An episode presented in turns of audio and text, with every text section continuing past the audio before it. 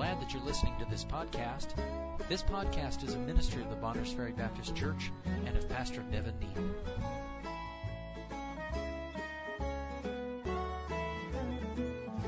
Exodus 15, verse 22. So Moses brought Israel from the Red Sea, and they went out into the wilderness of Shur, and they went three days in the wilderness and found no water.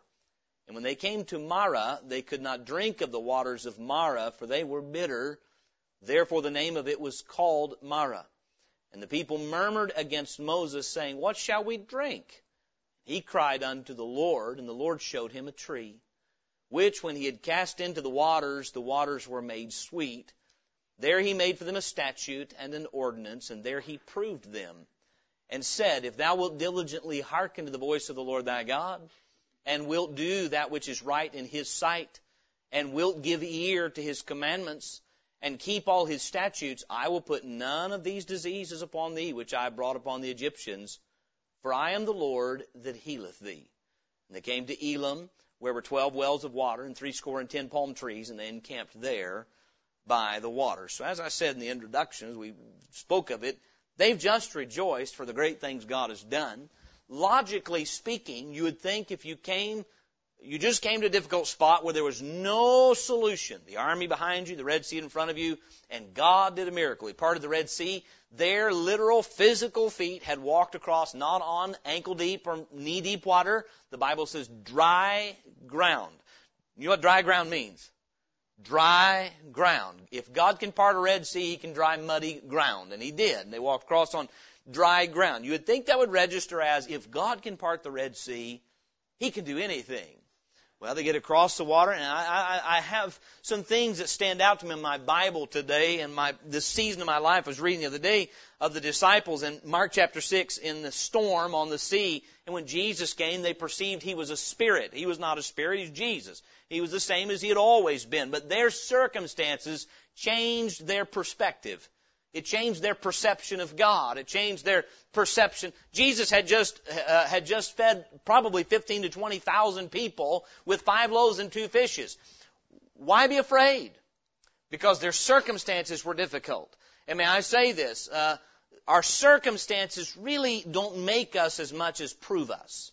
Well, God says He brought these people here to prove them. They had just rejoiced. If you and I had heard Miriam and Moses and the children of Israel just a, a three days earlier, we would have said, wow, those people love God so much. I mean, they thank Him and they praise Him and they're talking about how good God is. What a worshipful people. People that love the Lord. They're worshiping God in spirit and in truth. And you and I would have said, they are wonderful folks. But all of a sudden, circumstances changed, and oh boy, what was in their heart came out. What happened is God proved them there. And by the way, the entire Old Testament economy is about God proving mankind. He said, if you'll obey me, same thing he says here, if you'll obey me, I'll not curse you. But all the curses came anyway. You realize the diseases that were on Egypt ended up on Israel later? Why? Because they did not have the ability to live up to God's standards without a Savior. That the law is our schoolmaster to bring us to Christ, the book of Galatians tells us. And so, here we find this account, this historical account, in that dispensation of the law, and God was doing the same thing with them that He's doing today. The, I believe the greatest task in seeing someone get saved is convincing them they need to be.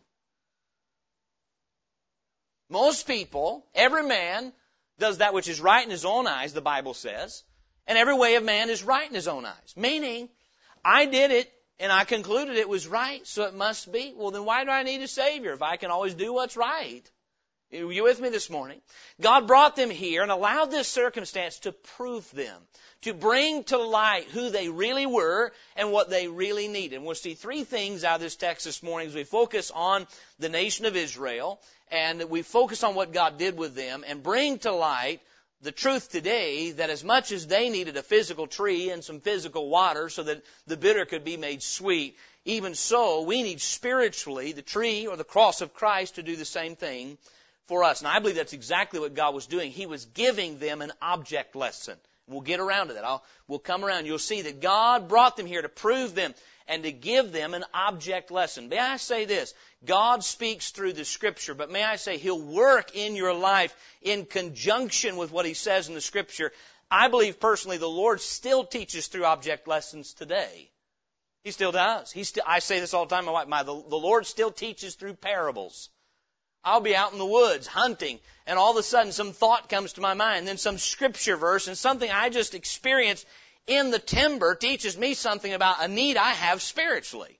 Well, tell me God does not use circumstances to teach us. I've said this. Many people went into 2020 saying 2020 vision. That, that makes sense to me. That, that, that works. But we have a lot better vision coming out of 2020 than we did going in. At least we ought to. Don't tell me God does not use circumstances to teach us. And if anything, what we need today is circumstances that allow our eyes to see who we truly are and what our true need is. Amen? I believe that happened to these folks here. I want you to try to step into the shoes of these people. I think it's wise to do that when we read our Bibles. God gives us a historical, factual account so that we can understand what was going on. Many times I read the Bible and I get frustrated with people in the Bible. How could you be so stupid? That's twice I've used that word today. I don't normally use the word stupid so much.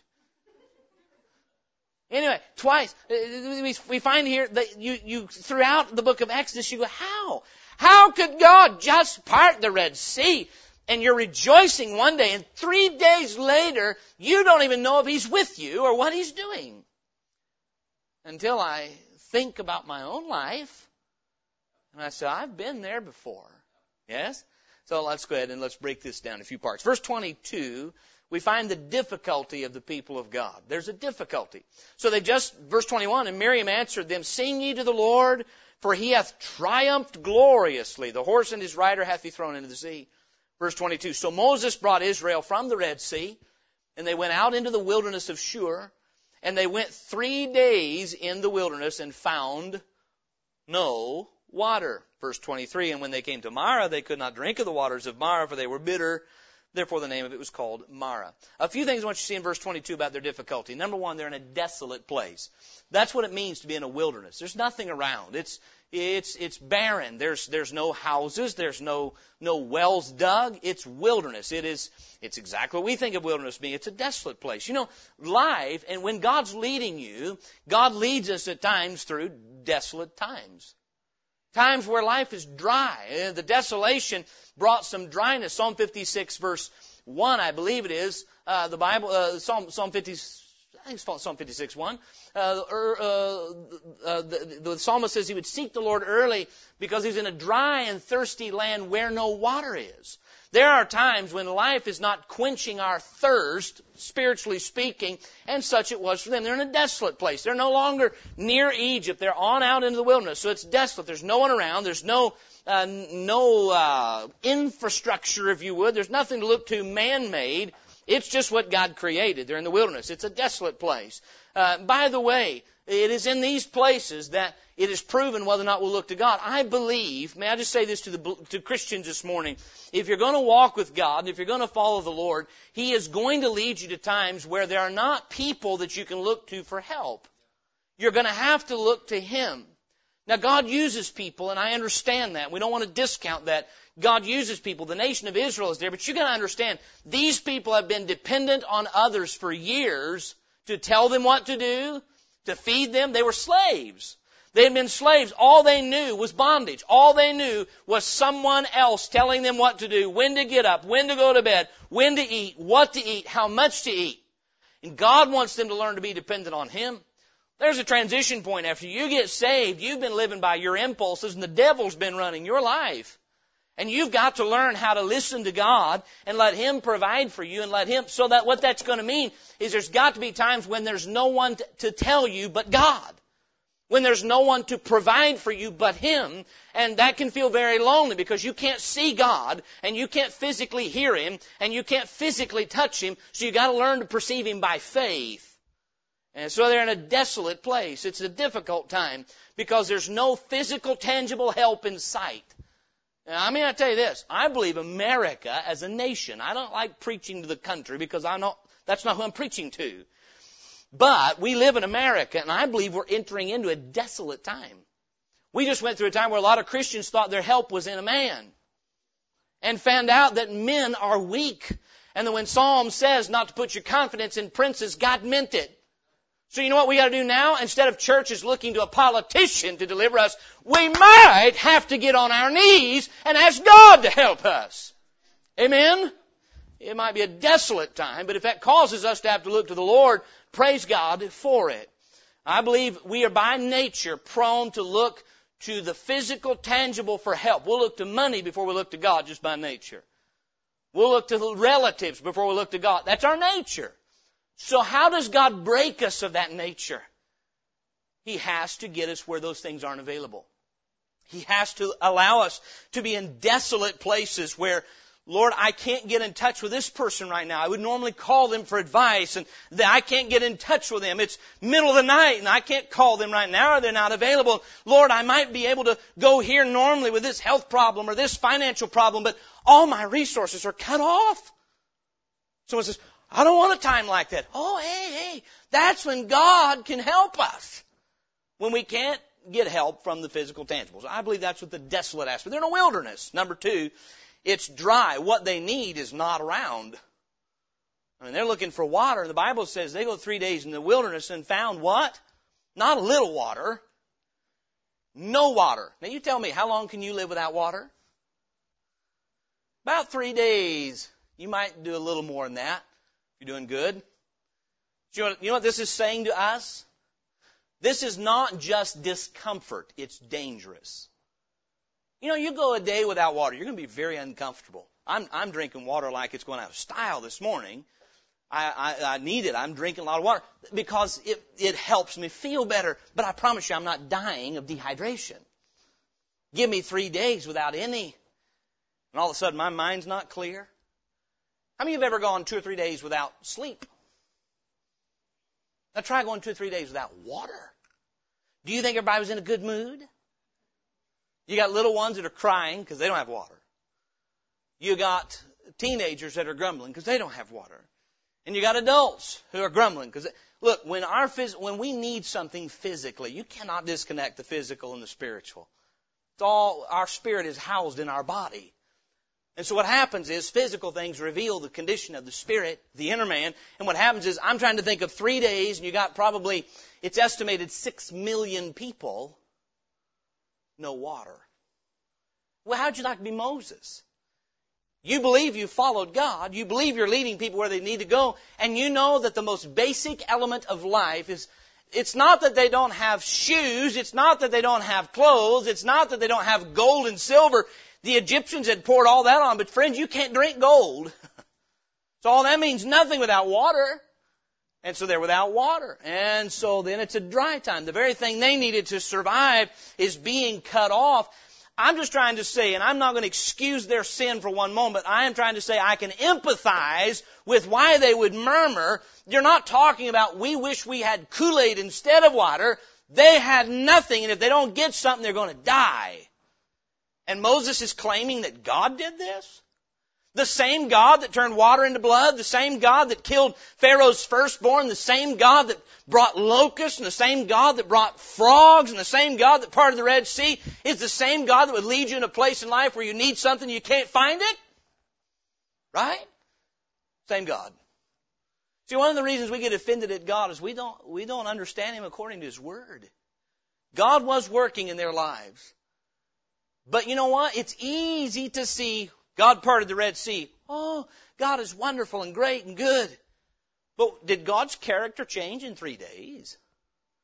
No. But theirs needed to be revealed. See, and so there was a place of desolation, a place of dryness, and therefore it was a place of danger. Three days no water. They're in danger of death. Now here's the way this could be processed. God promised to take us into the land of Canaan. We know He's going to provide water. You could process it that way. God said He would lead us out of Egypt into the land of Canaan. It's hard to lead dead people into Canaan land, so He's obviously going to give us water or give us the ability to survive without it. You remember when Abraham was told to offer Isaac? I, he reasoned it this way. Well, you can't, and this doesn't spell this out, but this is, Hebrews bears out this way of reason. Dead people don't start nations, so God must be willing, planning to raise Isaac from the dead. If he told me to kill him, I know God won't break his own word. So I'll kill him and I'll trust God to raise him up from the dead. That's a rare occasion to see someone trust God like that. But that's the way we're supposed to trust him. What God wanted from the children of Israel was faith. For them to say, you said you would lead us into Canaan land, and therefore dead people can't go in. We know we're not going to die. We're very uncomfortable. We know that we feel like we're dying, but God won't let us die. He'll either, look, Jesus went 40 days and 40 nights without water. So did Moses. So did Elijah. Do you know anybody that can do that and survive? I heard of a man in Africa. He tried to do that. He died. You're going to fast 40 days and 40 nights, no food, no water. You better know it's the will of God or you're going to die because it takes a miracle to survive. I'm trying to say here, they, they were in danger, and that brings us, number two, to their disappointment. So on the third day, after three days, verse 23, and when they came to Marah, somebody said, water! And you think about this. You know if you don't have water, you're going to die. And then you finally said, look, I wonder if a lot of them are thinking, oh, we were so stupid. We should have just trusted God. Look, here's water. And they, ah, it was bitter. Now, I don't think just, it seems to me, not just bitter to the taste. The Bible says they could not drink it. It seems to me it was poisonous. They, it's like the old cowboy movie. You know, the guy comes along and he takes a big old gulp before he sees the skull and the crossbones sticking by the pool of water. Here they, ah! You, you tell me. You tell me. Let's just be honest this morning. You've been three days without water. Your children are without water. Your neighbors are without water. Moses says, God is leading. And when you finally get water, you can't drink it. What does it look like to you? Any reasonable human being would say, God brought us out here to kill us. He brought us out here to kill us. You say, that's not right, Pastor. I said reasonable. I didn't say righteous. Any person putting two plus two said, all God did is He tricked us. He got us out of Egypt. And by the way, you know what that, you know what they said over and over? God brought us into the wilderness to kill us. I guarantee you, you walk with God long enough, you're going to come into seasons of your Christian life and you're going to think, God, are you trying to destroy us? What are you doing? It seemed like you were leading. We saw you do great things. We saw you provide. But now, if you don't intervene, what I see encroaching into our lives is going to destroy us. We're going to, we're going to flunk out. We're not going to be able to serve you and do what you said. It almost seems like you set us up to kill us. Again, I will not sympathize with sin, but every one of us should be able to relate to what they did. And so then, they come to the waters of Marah. The word Marah means bitter. In verse 23, uh, uh, again, when they came to Marah, they could not drink of the waters of Marah, for they were bitter. Therefore, the name of it was called Marah. Now, let's just pause for a second. Did God check out of foreknowledge for a little bit when he led them from the Red Sea to Marah? Was Moses the appointed leader? Did he lead them that way? So had God led them by the hand of Moses to bitter waters. So God knowing that the water, may I say this? There are times in life that the, the life we drink is going to have a bitter taste. 2020 had some bitter pills in it. Can we agree? Had some bitter pills. You know what those bitter pills are intended to do? Did God know 2020 was coming? Couldn't he have warned all of us ahead of time? Look what's coming. Prepare. Well, it could have. But I would say this when we come and life, the waters of life are bitter, if we follow the Lord of those bitter waters, we just need to pay attention. And so then they get to the waters, they're disappointed. The waters of Marah, they're bitter. And then we see the woe of murmuring, verse 24. The people, and the people murmured against Moses, saying, What shall we drink? Now, let me just you and I can sit back and say, those rotten people. why are they blaming Moses? Because he's the leader. That's why. The fact of the matter is, from a human, fleshly perspective, their murmuring was reasonable. May I say this? Our sin is all too often reasonable to us. I just want to ask you something. When they murmured and said against Moses, What should we drink? Was that sinful? I've explained to you it's reasonable. Was it sinful? Anybody got a verse? Thank you. Do all things without what? Murmurings and disputings. So let's try it again. Was it sinful to murmur? Were they thirsty? Were they in danger of dying? Were they in the center of God's will? Then when we murmur at our circumstances, we're right in the will of God, we're in sin. The murmuring was sin. And you know what? The reason they murmured is they thought that was the reasonable thing to do. But it was still sin. And so we see their difficulty and their disappointment. I want us to understand something. Go back to Exodus chapter 1. What had the bondage of Egypt done to the Israelites' hearts? Anybody know the effect it had on them? The bondage, the slavery. Remember, they were, they were made to work with rigor. So when Moses and Aaron came in and said from God, let my people go, Pharaoh said, you're taking them from their work, you're delivering them from their labor. And so he said, now they're going to have to do twice as much, if I remember correctly, have to do twice as much, but we're not going to give them straw to make brick. They got to go out and find it. So the bondage had already been hundreds of years. They'd been in Egypt 430 years, and most of that, much of that had been bondage. The Egyptians having them do all their work for them. Build, they were building the, uh, the, the, the great palaces of the Pharaoh and all those things. They're doing all the hard labor. And Exodus chapter 1 verse 14 says, and they made their lives bitter with hard bondage. Talking about the Egyptians over the Israelites. Let's go back verse 13. And the Egyptians made the children of Israel to serve with rigor. Verse 14 of Exodus 1. And they made their lives what? Bitter with hard bondage in mortar and in brick and in all manner of service in the field. Um, all their service wherein they made them serve was with rigor. So what was the condition of the children of Israel? Through bondage. They're bitter. They're bitter. Sometimes the Lord has to allow us to drink what we are so He can help us. You with me? The Bible says, as in water, face answereth to face, so the heart of man to man. It's interesting to me, they came to a pool of water, and it is there they got a taste of themselves. How many you know what murmuring sounds like? You know what murmuring is? Can I just state it? I believe this based on what this text tells us. Murmuring is the reflection of a bitter heart. I believe bitterness is one of the most subtle sins known to man. That's why Hebrews 12:15 says, uh, "But take heed lest any man fail of the grace of God, lest any root of bitterness spring up, and thereby many be defiled." You know what? Out of bitterness, these people murmured many times. Out of bitterness, they made a golden calf. Right off the bat, one of the first things God is showing them is that your heart has been made bitter. May I say, sin is a taskmaster. People say things like this to me. Well, I'm free to use whatever language I want. Are you free to stop? Because if not, you're a slave. I'm free to watch whatever I want. Are you free to quit? I'm free to drink whatever I want. I'm free to do whatever I want. I'm free to put on whatever I want. Are you? Are you? Are you free to live a life that pleases God?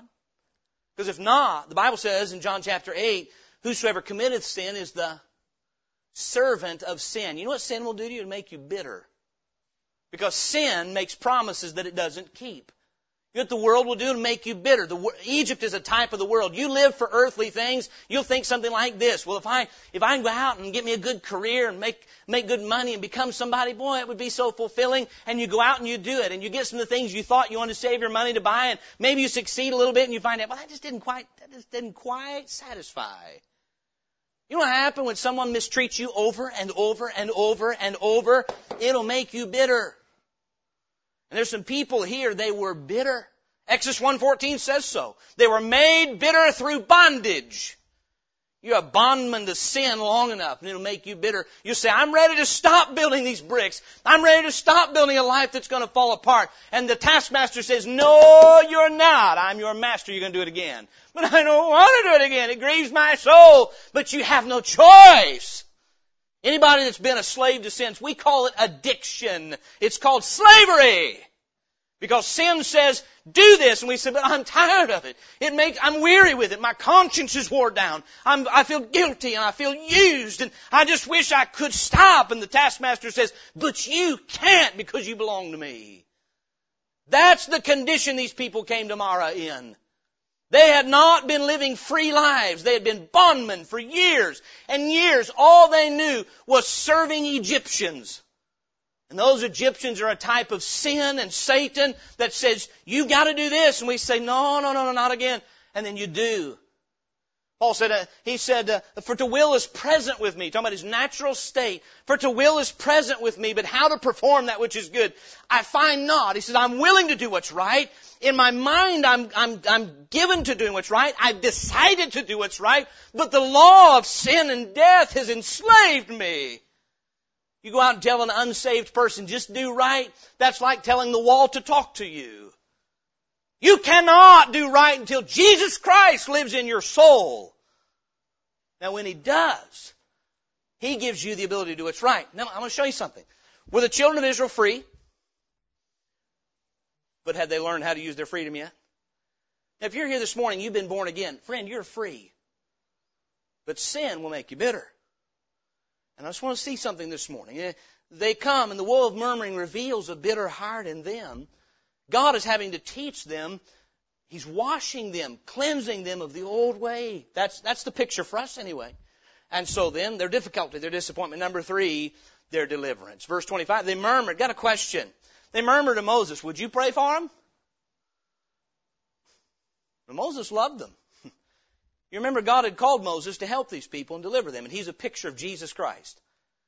He's just a picture and a type because he's a sinner like you and I who need a Savior, but he is a type of Jesus Christ. And when they murmured because the way was bitter, the water was bitter, then Moses immediately doesn't sit there and say, you bunch of rotten scoundrels. He goes directly to God.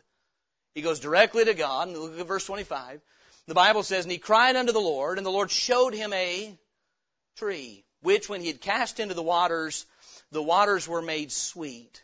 There he made for them a statute and an ordinance, and there he proved them.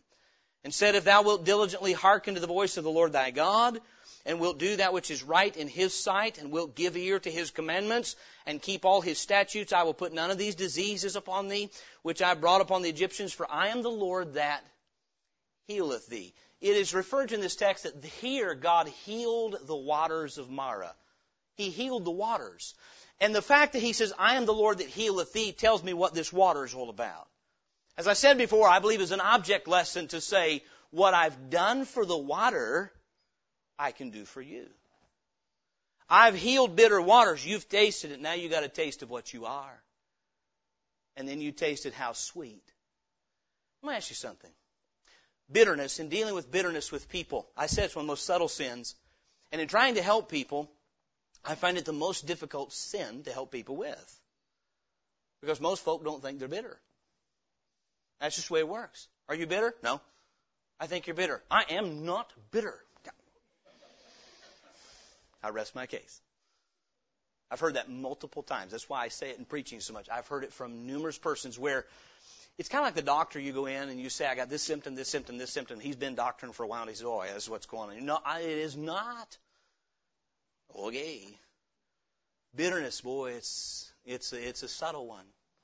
May I say this? It comes out of us. Everyone around us who drinks of our life tastes it. But sometimes we have to taste it to know what we are. What happens at the, at the, the waters of Marah is number one, thankfully they had an intercessor. Moses goes to the Lord. The Bible says, and he cried unto the Lord, and the Lord showed him a tree. Moses says, Lord, they're murmuring to me. I need to talk to you. What do I do? Why, they've had no water and now they do. It's not drinkable. What do we do? And the Lord says, I mean, you say, oh, bitter water, there's a tree. I wouldn't have thought of that, would you? Therefore, there's spiritual significance. And you say, what, what kind of tree? That doesn't matter. What kind of tree? Was there medicine in the tree? No, it's a spiritual analogy and a lesson for us. And so there was intercession made. May I say this this morning? If you're like the waters of Marah, if you're like the waters of Marah, can you, can you just stop and take stock for a minute? Maybe, maybe you've been drinking some bitter waters and maybe what God is trying to say is you are like what you're drinking. You are the bitter waters. There's bitter waters coming from within you. You know what the first thing you need is an intercessor. You need someone to go to God on your behalf so that He can minister from God to you. Do you realize that's exactly who Jesus Christ is? 1 Timothy 2 5, for there is one God and one mediator between God and men, the man Christ Jesus. What Israel needed was a solution for the bitterness they were ingesting. And what they had, first and foremost, was a mediator, someone who was in good standing with God when they were not. That's exactly what we need. We have been drinking of sin. It's made us bitter. And when you put your trust, you know what? The children of Israel had trusted Moses enough to follow him across the Red Sea. That's a picture of new birth. This morning, if you're saved, Jesus Christ is not trying to be a mediator for you. He's not trying to be an intercessor for you. He is. We have an advocate with the Father, Jesus Christ the righteous. 1 John 2, 1 and 2. If you have not trusted the Lord Jesus Christ yet, you have no, you have no right to talk to God. Our sins, the Bible says in Isaiah 59, have separated between us and our God. So that His face is against us. His, his ear's not short, it's not deaf that He cannot hear, and His hand's not short that He cannot save, but our sins have separated us. And I'm trying to say this this morning. Moses was the first recourse. They complained to Moses just like often we complain to the Lord Jesus. Lord, I trusted you. I obeyed you. Look how it turned out. And we don't say that, but we say it. Lord, I trusted you. I found in the Bible that you said do this and do this and you told me how to think about my home and how to think about my life and to search the scriptures and read the Bible and pray. And I've been reading my Bible and I've been praying and it's not working. You ever been there before? Lord, I'm doing what you're saying, but it's not getting better. Things are getting worse.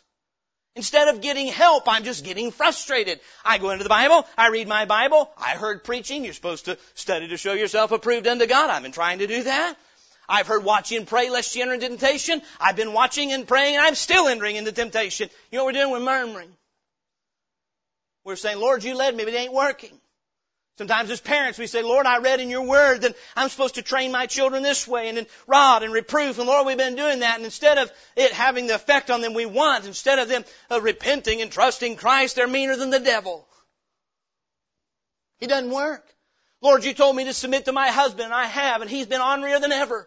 You told me to love my wife and she is never so unappreciative of my love for her as before. You know we're saying to the Lord Jesus? You led me in the way and it's a bitter way. You know what He's saying to us? No, the bitterness is within. He'll let us drink a pool of bitter water so that we realize we need the tree to heal us. You, you tracking with me this morning? We often have to taste of those bitter waters, and that gets us speaking to our intercessor. And I mean to say once again, if you've not come to the belief, the conviction that Jesus is truly the Son of God, and only He can deliver you from sin and hell, then friend, you need that today. You need to believe the Bible. Neither is there salvation in any other, for there is none other name under heaven given among men whereby we must be saved. If you're trusting anything or anyone outside of Jesus Christ alone, you're not yet on your way to heaven. You're still in bondage in Egypt. If the Son therefore shall make you free, you shall be free indeed. And so then they had an intercessor, Moses, Romans 8, and we read a couple of verses to you. Repeatedly, Jesus is spoken of as our intercessor, the one that goes to God on our behalf and we don't have a right to, but we have an intercessor who intercedes on our behalf. First John again said to us, uh, these things write we write unto you that you sin not. And if any man sin, we have an advocate with the Father, Jesus Christ the righteous. The Bible says in Romans chapter 8 verse 14, for as many as are led by the Spirit of God, they are the sons of God. For ye have not received the spirit of bondage, again to fear, but ye have received the spirit of adoption, whereby we cry, Abba, Father. The Spirit itself beareth witness with our spirit that we are the children of God. Listen verse 17. And if children, then heirs, heirs of God, and joint heirs with Christ, if so be that we suffer with him, that we may also be also glorified together. And he goes on and speaks of, uh, again, verse 16, the Spirit itself beareth witness our spirit with the children of God. We're heirs of God, joint heirs with Christ. The Bible goes on to speak throughout Romans 8 of the intercessory work he does with us. Hebrews 7, chapter, uh, chapter 7, verse 25, uh, talks about the fact that he is able to save us unto the uttermost for his, uh, he makes intercession to God for us. Let me turn there and read that. Hebrews 7, 25. Romans 8 talks about in verse, uh, I believe it's in verse 20. Let me read it before we get to Hebrews very quickly uh, Romans chapter 8 verse 26. Likewise, the Spirit also helpeth our infirmities, for we know uh, not what we should pray for as we ought. Sounds like the children of Israel. But the Spirit maketh itself maketh intercession for us with groanings which cannot be uttered. Romans 8:27 and he that searcheth the hearts knoweth what is the mind of the Spirit because he maketh intercession for the saints according to the will of God. Now Hebrews 7:25. Hebrews 7:25.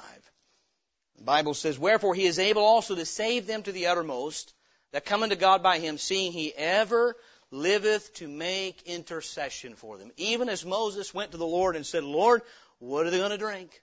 Our Savior, our Lord and Savior, Jesus Christ, as our intercessor, goes to the Father and says, Give me what they need.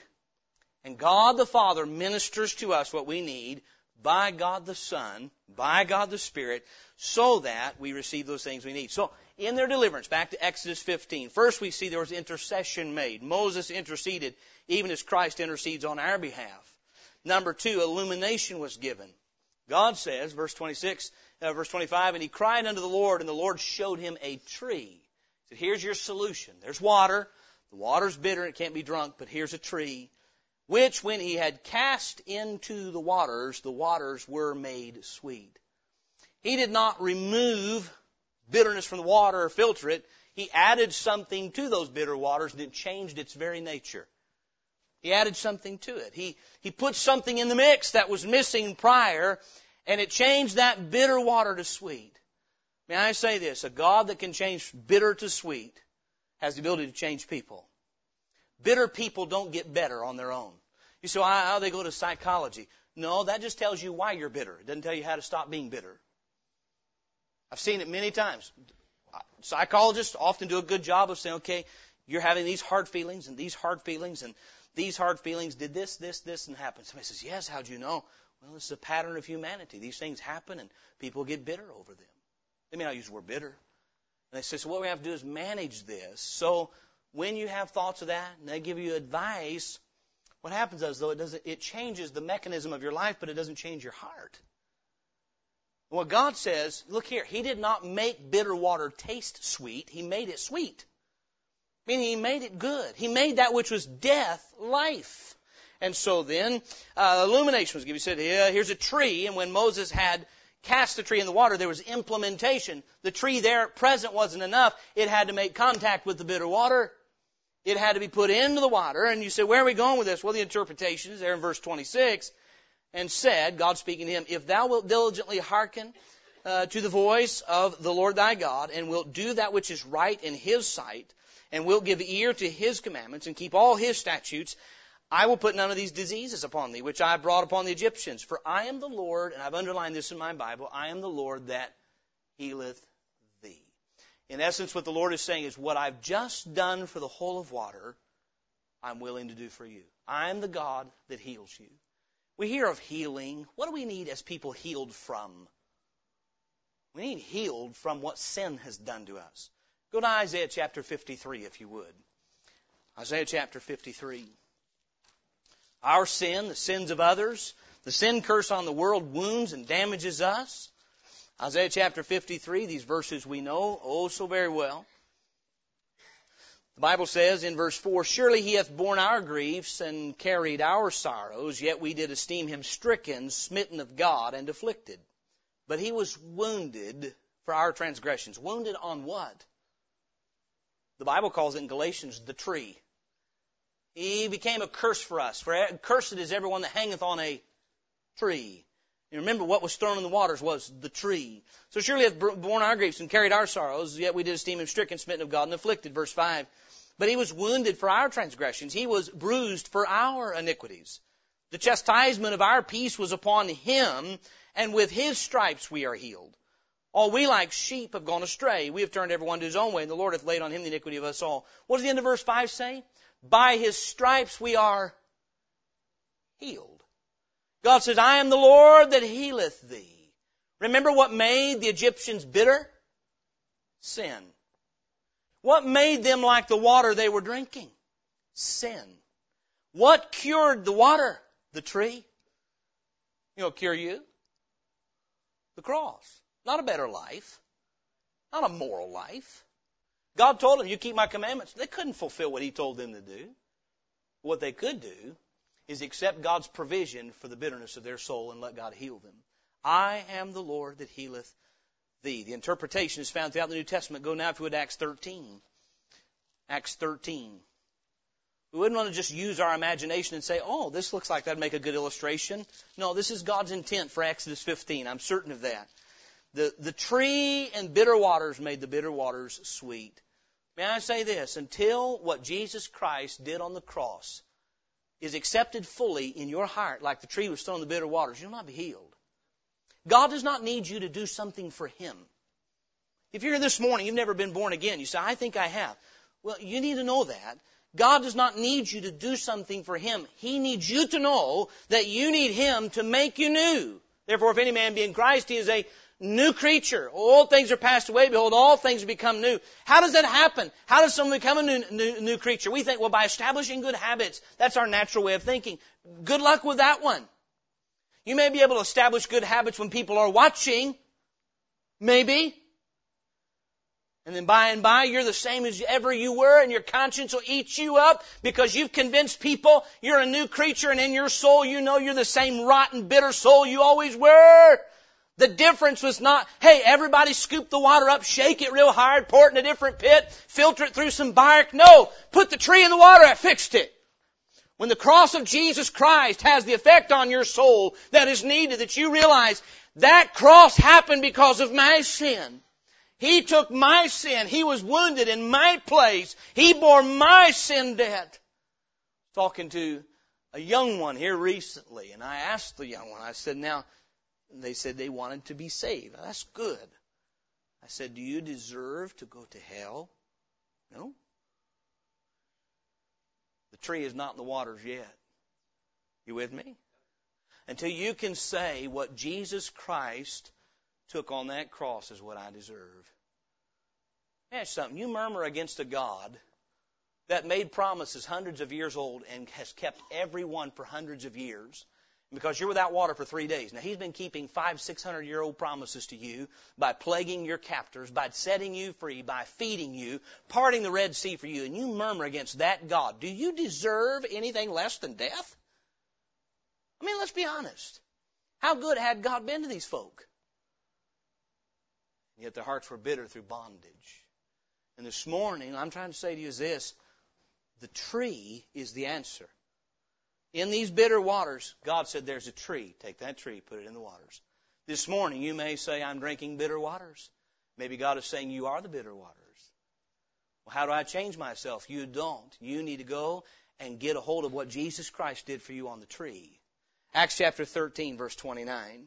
May I say this? It was what He did for me on the tree that brought me to faith in Him for the forgiveness of my sins.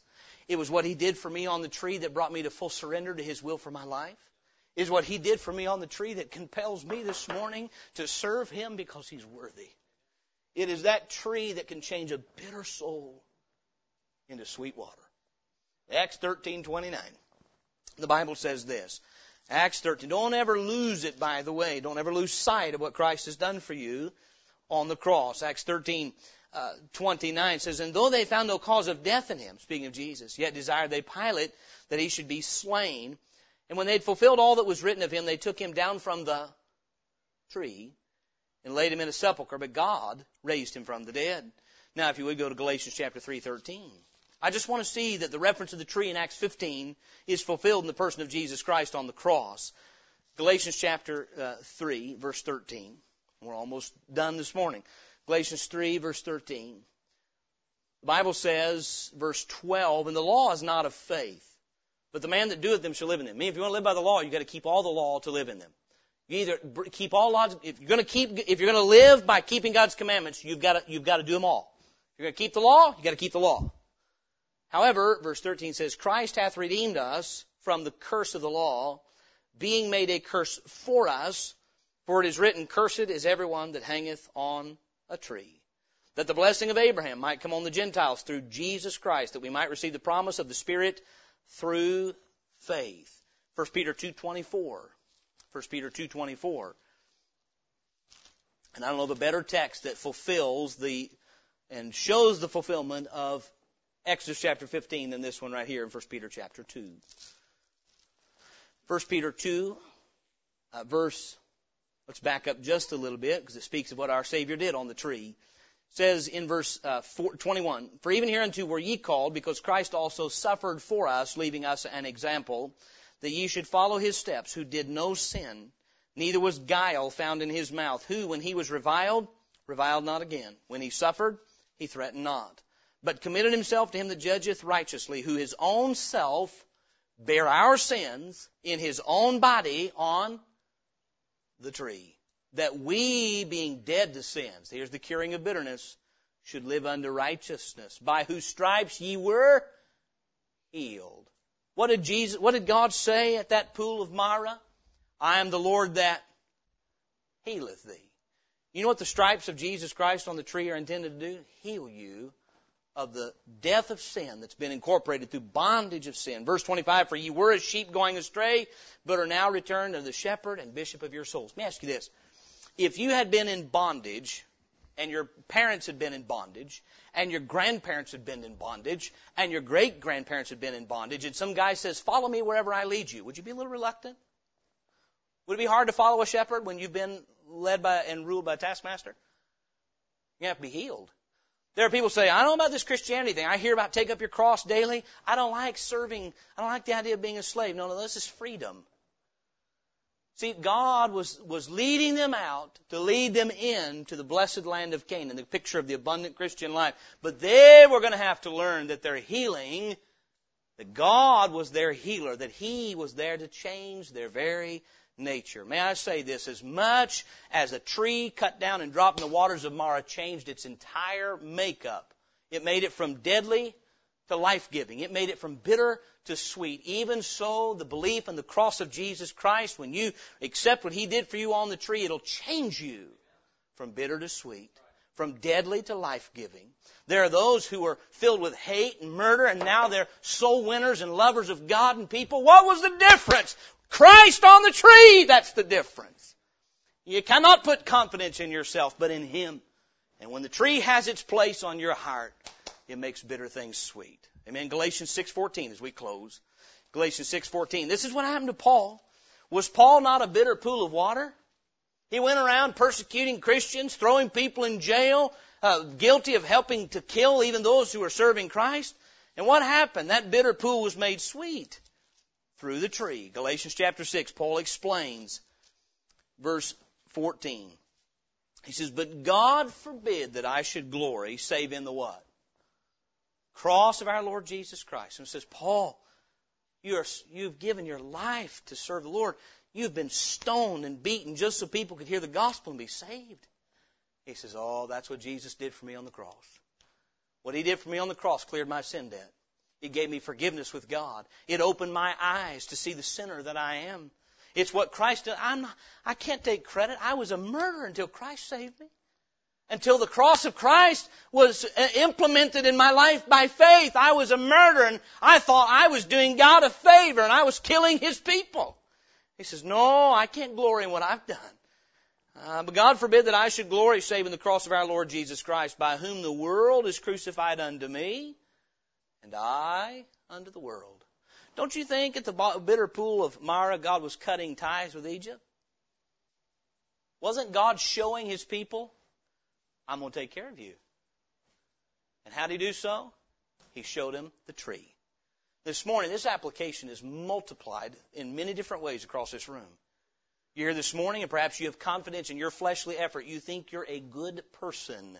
There is none good, not one. Romans chapter 3, verse 10 and 12. There's none that doeth good. No, not one. There's all have sinned and come short of the glory of God. You may be admired of people. You may be doing a good job in your life. You may be all sorts of things. But the fact of the matter is, we're bondmen to sin until Jesus Christ sets us free. If the Son therefore shall make you free, you should be free indeed. And what you need this morning is to realize you're like that bitter pool of water until the cross of Christ is accepted as your only payment for sin. You realize what He did for you. And by the way, it's not only what He did for you because He's living, it's what He does for you. May I say this? If you've never had a point where you sincerely believed God concerning Jesus Christ so much that you knew He was alive and you could talk to Him personally and say, Lord, I am a sinner and my sins put you on the tree. And I'm asking for the forgiveness of my sins that you purchased there. You use the words you need to. But Christ paid your sin debt for you. You can't go pay it for yourself. That would be the first application. But I believe to many the application may be this morning. God's already saved you. But sin, because it was your nature that you were born with, has already left you bitter. You may, you may be a young person, you may be an adult. But sin is a master and bitters our soul. And maybe this morning God has already saved you, but you need to take a fresh look at the tree. Because Paul said the love of Christ constraineth us. May I say this, this, if what Jesus literally did for you on the tree cannot compel your soul to serve him, ooh, that's something's wrong there. Ask, am I really saved? If, the, if what Christ did for you, you say, well, I'm not sure it's true, then how can you be saved? You with me? We believe God. We know it's true.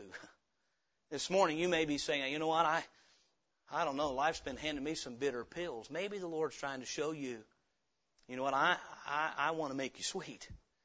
And the way to be made from bitter to sweet is to go back to the tree. May I say this this morning? If your life is filled with grumbling and complaining, murmuring, God didn't save you to do that. Rejoice in the Lord always. And again I say, rejoice.